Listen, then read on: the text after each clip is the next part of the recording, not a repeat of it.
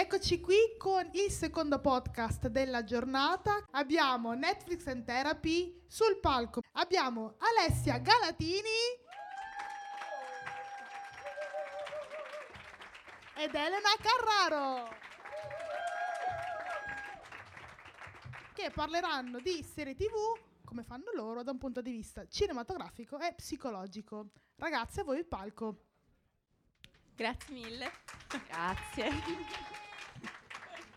Un sacco di tifo, non so se è giustificato, lo, lo scopriremo. lo scopriremo.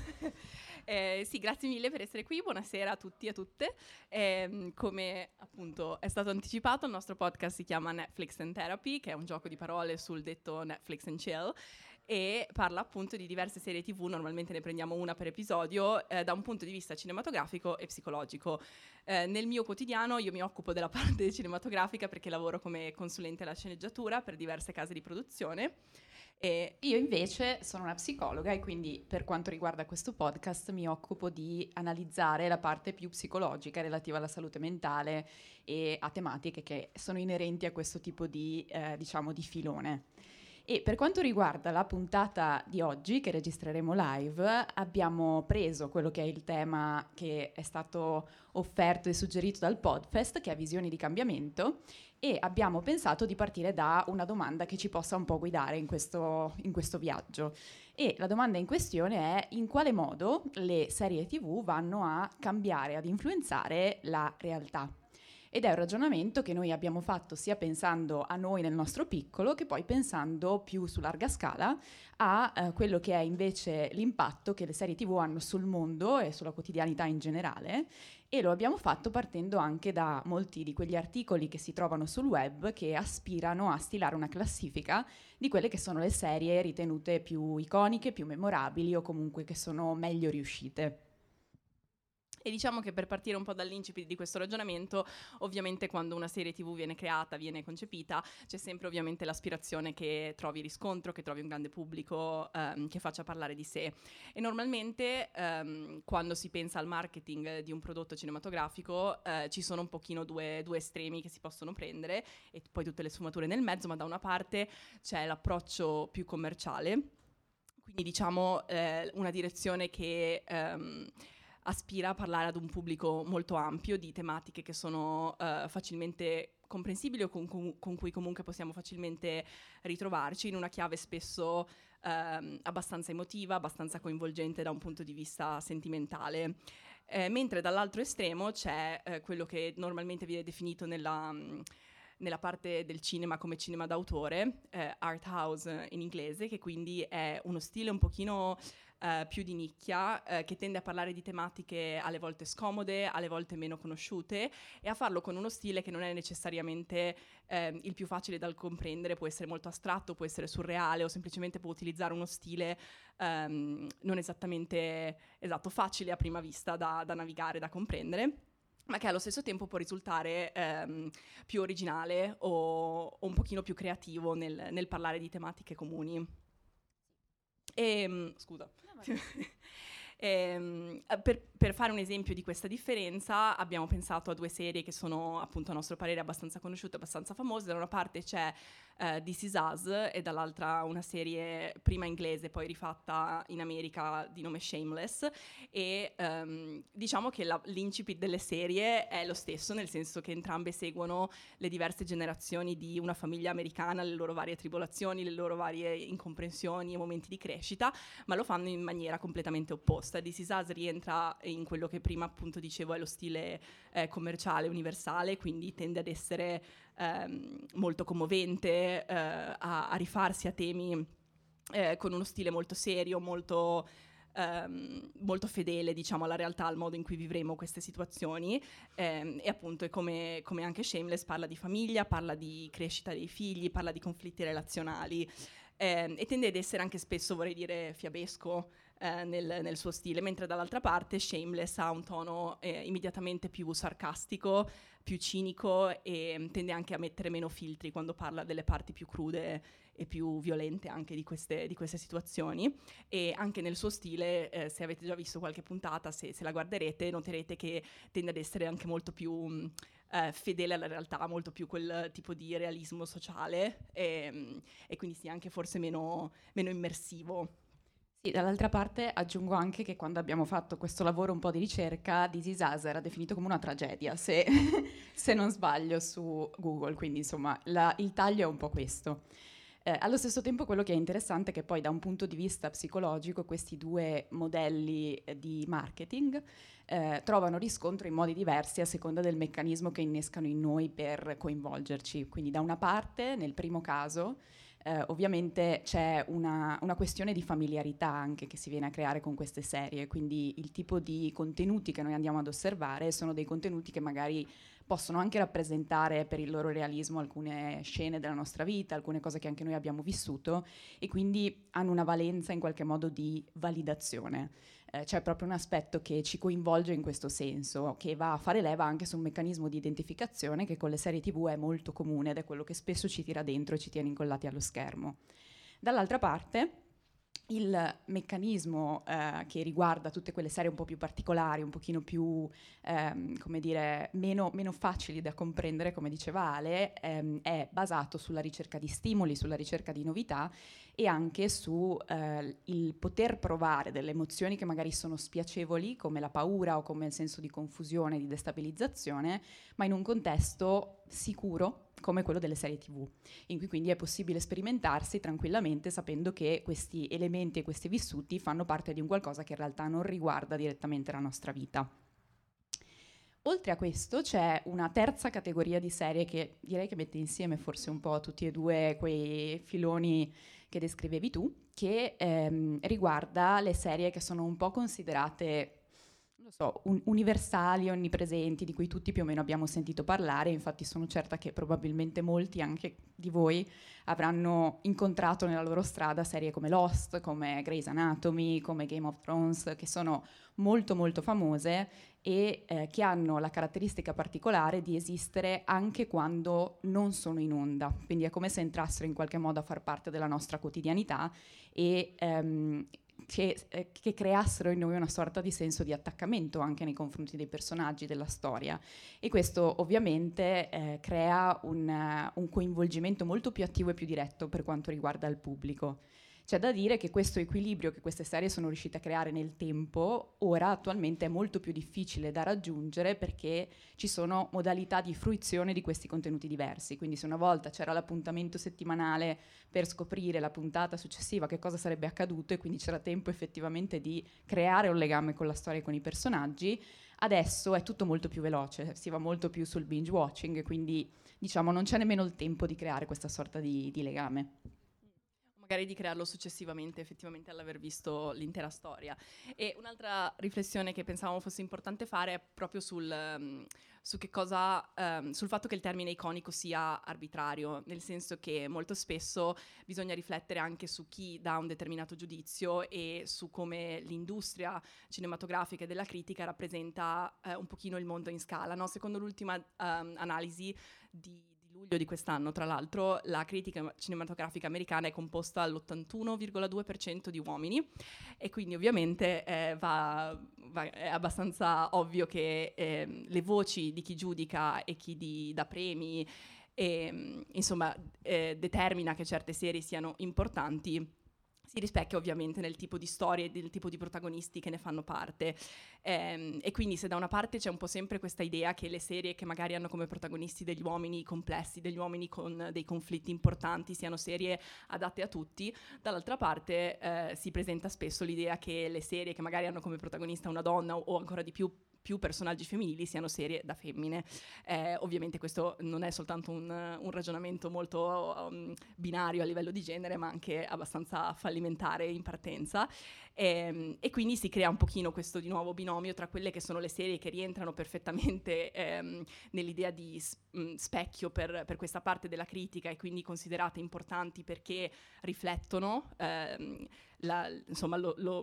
il gruppo che, che ne dà un giudizio e dall'altra parte ci sono quelle serie che diventano iconiche proprio perché vanno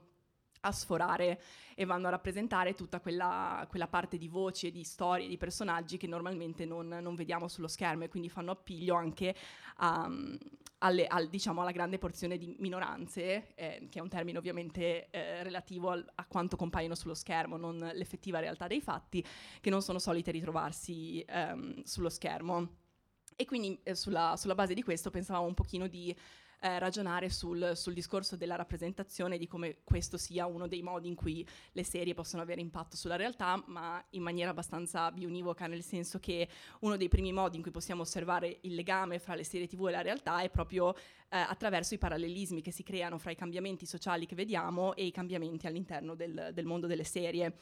Quindi negli ultimi anni, se pensiamo ad alcuni, sì, ad alcuni dei più grandi scossoni, dei più grandi cambiamenti a livello sociale, possiamo pensare al movimento di Black Lives Matter, al movimento di uh, Me Too. E, e, per esempio abbiamo pensato a come uh, in America durante l'elezione di Trump nel 2016, se non sbaglio, eh, fosse anche l'inizio della, di questa serie intitolata in italiano Il racconto dell'ancella, The Handmaid's Tale, eh, che parlava appunto di questa società distopica in cui le donne erano costrette semplicemente a riprodursi e eh, molto spesso le proteste contro la nuova presidenza e contro vari, eh, le varie restrizioni che stavano venendo fatte contro i diritti delle donne, i manifestanti si presentavano vestiti come i personaggi di questa serie, dando per scontato che ci fosse nell'immaginario comune quel riferimento di che cosa, eh, cosa fosse la minaccia, no? Basato però ovviamente su un racconto di finzione. E un'altra serie molto importante, che appunto fortunatamente rientrava spesso in queste classifiche, è una serie iniziata nel 2018 che si intitola Pose, eh, che per la prima volta metteva sullo schermo, ma anche dietro le quinte, ehm, voci di eh, persone trans che venivano presentate non come vittime, non come ehm, personaggi di sfondo, ma come ehm, sì, persone complesse con un'agenzia, con, con, un'autodeterminazione, soprattutto si andava ad investigare quella che era la cultura underground del, dei ball, ehm, che, che, è una grande porzione di storia queer ehm, e, e che non era mai stata affrontata in questo modo sullo schermo prima d'ora. E tra l'altro nella, part- fa parte della, della produzione di, di Posa anche questa figura un pochino più famosa forse a livello globale che è Ryan Murphy, ehm, e, e, che è dietro ad un altro show molto, molto famoso de, de, degli ultimi vent'anni, forse che è Glee. E tra l'altro, pensando appunto a questo passaggio da Glee a Pose, abbiamo anche riflettuto su come um, la rappresentazione sia in realtà qualcosa che è in costante movimento, non c'è mai un, un ideale a cui arrivare, ma forse più un ideale a cui aspirare. Quindi magari anche Glee, che è andata in onda, se non sbaglio, tra il 2008 e il 2014, una cosa del genere, all'epoca risultava in realtà, siccome aveva molti personaggi queer, molti personaggi disabili, molti personaggi da background di minoranze, una serie innovativa, rivedendola con occhi eh, più moderni, con il senno di poi, ci sono in realtà molte falle, molte cose che probabilmente adesso faremo in maniera diversa e, e quindi è importante secondo me continuare ad avere queste conversazioni, continuare a eh, insomma, non, non, non, considerarsi arrivati, ma allo stesso tempo essere aperti verso queste nuove storie, anche se non sempre sono raccontate in maniera perfetta, sono comunque molto spesso un, un, un primo passaggio, o, sì, un, un'apertura verso qualcosa di nuovo e di più eh, inclusivo. Per contrasto, un'altra serie di cui abbiamo parlato anche all'interno del podcast in maniera più dettagliata, ma che molto spesso rientra in queste, in queste classifiche, è una serie americana che si chiama Breaking Bad, che probabilmente tutti avrete sentito, è uscita nel 2008 e, ed è uno show con cui io e Elena abbiamo un rapporto un po' complesso. Leggermente. nel senso che appunto all'epoca era, e, e anche all'interno dei miei studi in, in, cui appunto mi sono focalizzata su sceneggiatura, è una serie che viene proposta praticamente sempre come eh, l'eccellenza della televisione e, ehm, ed è una serie che sicuramente ha fatto molte cose innovative nei, in termini di focalizzarsi su un antieroe o su un, comunque quello che poi diventa il vero cattivo della storia che seguiamo nel corso di diverse stagioni eh, come il protagonista però, no? quindi il suo punto di vista è quello con cui ci troviamo ad empatizzare e che ha tematiche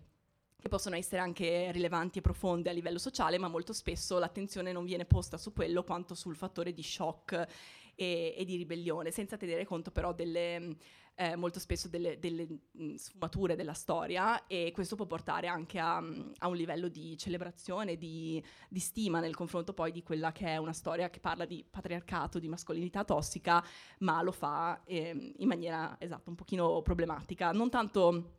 appunto perché non, certe cose non vengano dette, ma perché eh, vengono dette un po' alle spese di tutti quegli altri personaggi che invece potrebbero essere utili a, a snocciolare un pochino la questione più in profondità. Esatto. Invece, altro ambito, diciamo, su cui poi ci siamo focalizzate nella nostra analisi, che è un altro di quegli aspetti su cui le serie TV effettivamente hanno un impatto molto osservabile e concreto, è tutto quello che riguarda, diciamo, la parte dell'estetica, del look, eh, della moda, eh, o anche dei trend che poi interessano un pochino anche tutte queste aree, oppure addirittura i social. E ehm, a riguardo le serie che ci sono venute in mente, che forse sono anche tutte serie molto recenti che hanno avuto un impatto molto molto importante, sono per esempio Stranger Things oppure Euphoria oppure ancora Wednesday, molto recente, che in qualche modo hanno lasciato dei segni eh, anche appunto proprio nella moda, per esempio nei vestiti. Penso Stranger Things ha fatto ritornare a galla tutta una serie di eh, trend che hanno a che fare con gli anni 80-90 e sono stati nuovamente molto glorificati e molto ripresi, così come Euphoria per quanto riguarda il make-up, oppure Wednesday. Um, che, in cui c'è quel famoso balletto diventato super popolare. Oggi mi hanno detto, quando ho usato il termine balletto super popolare, che sembra avere 85 anni, probabilmente è così. Um, però ecco, diciamo che questo è un po' quello che poi ci ritorna e ci lasciano queste, queste serie. E se da una parte questo sicuramente è un, anche una trovata di marketing molto, eh, molto, funzionale perché permette ovviamente di far arrivare il messaggio e il nome della serie più lontano, c'è una sorta di passaparola implicito man mano che vediamo delle cose che ci attirano fuori nello stile delle persone che abbiamo intorno, dall'altro ovviamente poi ha anche delle implicazioni a cui è necessario pensare da un punto di vista per esempio di fast fashion, poiché molte di, queste, di, queste, di questo merchandising che viene prodotto, i vestiti a tema e quant'altro, eh, hanno un loro significato, una loro importanza nel tempo a volte anche breve, in cui la serie rimane popolare e in voga e poi nel momento in cui eh, questo finisce automaticamente vengono eliminati e sostituiti ovviamente dalla cosa successiva. Quindi è chiaro che poi, come dire, c'è anche tutto un filone eh, problematico, un lato negativo, un effetto collaterale della cosa di cui siamo costretti a ehm, prendere considerazione. A questo proposito stavamo proprio pensando a come è un pochino successo questo con una serie che abbiamo nominato prima, molto famosa, che è Game of Thrones, che dopo l'ultima stagione assolutamente fallimentare, odiata dalla maggior parte delle persone, eh, ha rovinato un pochino quella che era eh, la legacy che, questa, che, questo show aveva lasciato alle sue spalle e quindi si è portato a fondo anche tutte quelle che erano effettivamente le tracce in termini di merchandising e di vestiti che questa cosa aveva generato nel tempo. E un altro aspetto interessante su cui abbiamo riflettuto in realtà ha a che fare invece con quella famosa serie di cui parlavamo prima, Stranger Things, che è una serie ehm, ambientata in un periodo storico reale, ovviamente già passato, quindi a cavallo tra gli anni 80 e 90. E quello che è interessante è che quando ci sono questi elementi storici, diciamo, reali nelle serie, c'è sempre un doppio modo di guardarla da una parte per le persone che effettivamente fanno parte di generazioni che hanno toccato, vissuto più o meno direttamente quel periodo storico, spesso c'è una sorta di sentimento di nostalgia che riporta indietro, che riporta a visitare questi momenti e quindi anche a riprendere determinati tipi di stile o di look. Um, dall'altra parte, però, ovviamente adesso ci sono anche, eh, c'è anche una grande fetta di pubblico, che è quello che è formato dalle generazioni più, più recenti, dalla Gen Z, che invece questi periodi storici non li ha mai visti se non in televisione. E quindi quello che è interessante è che si crea questa sorta di doppia uh, funzione, per cui qui non c'è una nostalgia, ma in realtà c'è quasi una sorta di uh, fantasy che viene ripreso con la consapevolezza che è reale, ma che viene vissuto come qualcosa di totalmente nuovo e quindi anche di, di innovativo in un certo senso. E questo è un qualcosa che, ehm, come dire, è molto sottile, credo, come processo. No, sì, assolutamente. Un'altra cosa che magari non abbiamo menzionato eh, parlandone, ma è anche l'aspetto del turismo, cioè molto spesso c'è anche una parte di, ehm, sì, di, di, magari diverse nazioni in cui queste serie sono state girate, sono state prodotte, che poi ehm, sì, hanno un beneficio economico e, e, e turistico anche da, da, dalla parte di di seguito e questo ci porta ad un altro discorso che è quello del, del fandom, per cui appunto come, come, dicevamo all'inizio l'aspirazione ideale quando si crea una serie è quella che poi si possa sviluppare una conversazione a riguardo, che ehm, il pubblico possa essere coinvolto e, ehm, emotivamente. Questa cosa alle volte viene portata un pochino agli estremi, eh, nel senso che ci sono magari show di cui prima ancora di interfacciarsi con, eh, con le puntate, con la serie vera e propria, si sente parlare del, del suo fandom e delle storie legate al fandom. Ehm, per esperienza personale vi posso dire che io ho saltato la mia cerimonia di laurea per andare a fare 27 ore di coda al Comic Con di San Diego, eh, una scelta che sì, problematica potenzialmente. Sì. Eh, e, e per questa serie tv americana di nome Supernatural, che è appunto una di quelle che molto spesso viene tirata in gioco eh, viene tirata in gioco quando si parla di, di fandom molto, molto accaniti. E legata a questa abbiamo pensato ad altre due serie che sono Doctor Who e Sherlock, per cui se voi eravate su Tumblr diciamo una decina di anni fa, inizio sì, 2010-2012, eh, i fandom di questi tre show che comunque avevano determinati punti in comune si erano eh, addirittura ehm, impegnati per creare uno spin-off completamente immaginario di nome Super Hulock che prevedeva che i personaggi di questi tre show si conoscessero in un universo condiviso e andassero avanti a condurre le proprie avventure insieme. E, e questo aveva dato mh, mm, luogo proprio a fanfiction, a... Mh, eh, immagini create apposta, fotomontaggi, video. Eh, era proprio un immaginario collettivo, condiviso, eh, molto affascinante, ehm, sì, anche ripensandoci adesso. E, ehm, e, quindi appunto è come se questi show molto spesso esistessero su due livelli, c'è quello vero e proprio della, della storia che viene mandata in onda, che molto spesso eh, soprattutto con serie come Supernatural e Doctor Who che sono molto longeve, ehm, cambia anche molto eh, la voce che le racconta perché cambiano gli showrunner, cambiano le persone coinvolte, cambia anche il mondo intorno, no? quindi certe cose che magari erano lette in un certo modo nella prima stagione sono lette in maniera completamente opposta otto stagioni dopo, eh, però soprattutto esiste questo livello che è il modo in cui la serie viene interpretata dal fandom.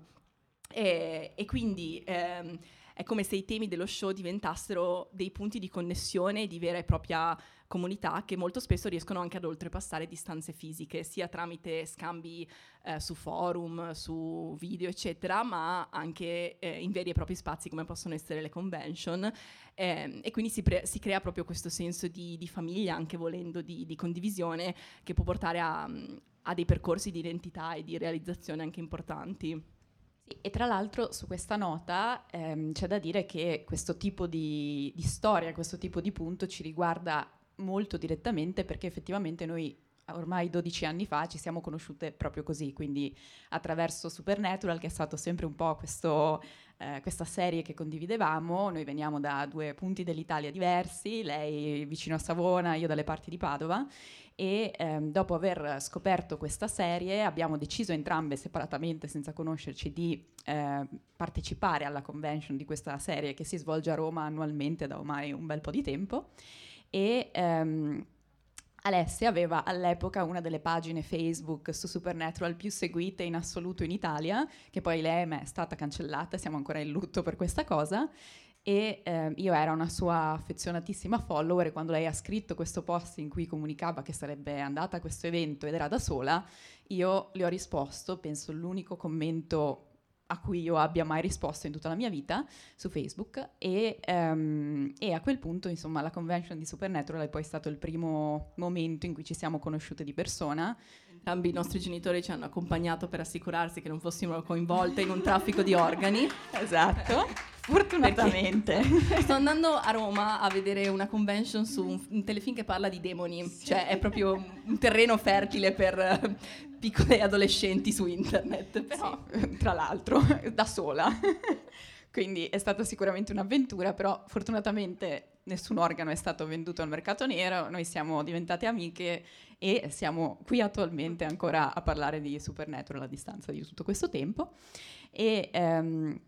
e eh, a questo proposito, poi questo è stato anche un, uno spunto interessante per fare un passo indietro, tornare su di noi e ragionare invece su in quale modo le serie hanno impattato la nostra vita, ma anche in, in che momento ci siamo rese conto che questo tipo di linguaggio per noi funzionava, perché poi si tratta proprio di un linguaggio di rappresentazione del mondo e anche di comprensione appunto della realtà e ovviamente di sé. E ci siamo date delle risposte. Sì, è un discorso molto interessante perché appunto mentre ne parlavamo eh, riflettevamo, no? per noi è ovvio, diamo per scontato che anche la gente che segue il podcast abbia un interesse per le serie tv, no? però per molte persone, anche nella, nella mia vita, persone molto vicine a me, non, non è un linguaggio che funziona, no? non, è, non, è, un qualcosa che, che, offre uno specchio sulla realtà e quindi appunto abbiamo pensato chissà, eh, andando indietro della nostra storia, dove è iniziata questa cosa. Personalmente mi sento di dare la colpa a questo show eh, che probabilmente avrete visto perché era molto in voga ehm, anni 90-2000, che è Streghe. Eh, che parla appunto di, di, tre sorelle che scoprono di avere poteri magici, di essere le discendenti di questa dinastia di streghe e Destino vorrebbe che io abbia due sorelle e ci chiamiamo tutte con le stesse iniziali, quindi chiaramente questo show era eh, fatto per noi e avremmo ricevuto i nostri poteri magici a brevissimo. A brevissimo.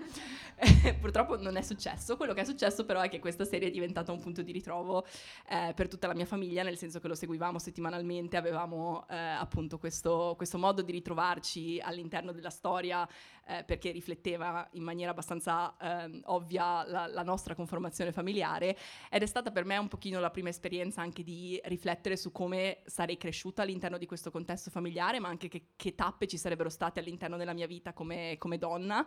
E, e, quindi appunto vedere queste ragazze che partono all'inizio della serie come diciannoveni, io all'epoca avevo forse 8-10 anni,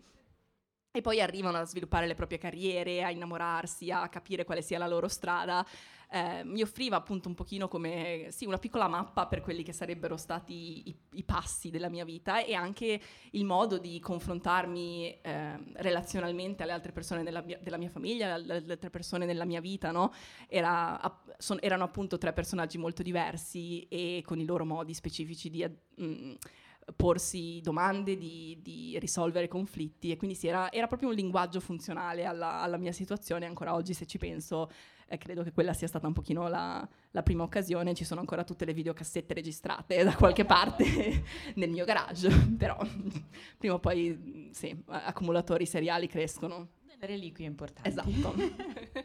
per quello che riguarda me invece il punto di inizio, eh, un po' più in sordina devo dire, ma è stato Xina, che forse è un'altra serie che molti di voi ricorderanno, ehm, che per me che all'epoca ero appunto una ragazzina, una bambina piccola, anche molto timida, molto sulle mie, è stato un esempio di, ehm, dire, di figura femminile, di donna diverso da quelli che mi erano stati forniti fino a quel momento e che mi ha dato modo di iniziare anche a pensare che potesse esistere eh, o che potessero meglio esistere modalità diverse di essere una donna e di crescere nell'essere una donna. Quindi è stato un, uh, un modello che sicuramente poi ha un po'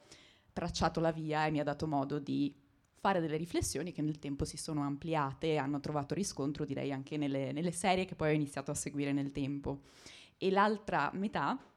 anche questo è uno show forse attualmente non troppo nelle mie corde, ma che all'epoca apprezzavo molto, era One Tree Hill, che forse di nuovo alcuni di voi ricorderanno, forse no,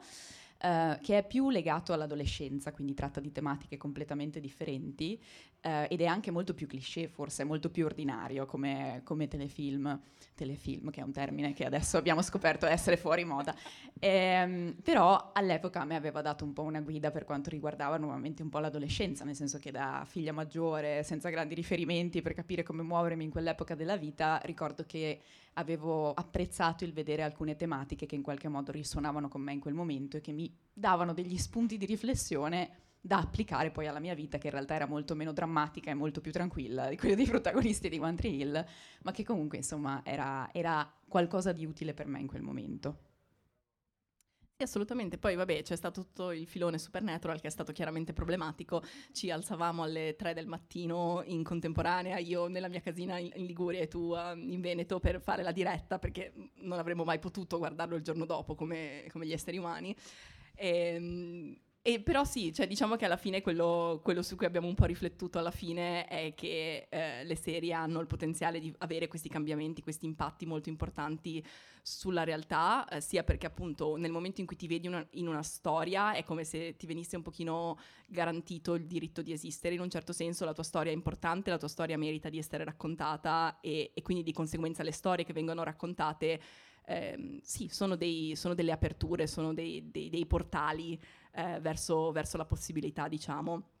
E, ehm, però cambiano anche le cose in modo molto piccolo perché appunto stavamo riflettendo che senza, senza le serie tv noi non saremmo qui in questo momento e, ehm, e quindi sì, ci sembrava una nota um, sì, abbastanza carina su cui concludere. Ehm, però ecco, grazie dell'ascolto, al di là di tutto il nostro podcast si intitola appunto Netflix and Therapy, riprenderemo a breve con, con la nuova stagione, ci potete trovare su direi tutte le piattaforme, sì, Spotify, Apple Podcast, Amazon Music e via e eh, su Instagram se, se, avete piacere, sempre come Netflix and Therapy. E ovviamente ringraziamo il Podfest per averci invitate qui e poss- averci dato la possibilità di, di parlare e di presentarvi il nostro podcast. Grazie.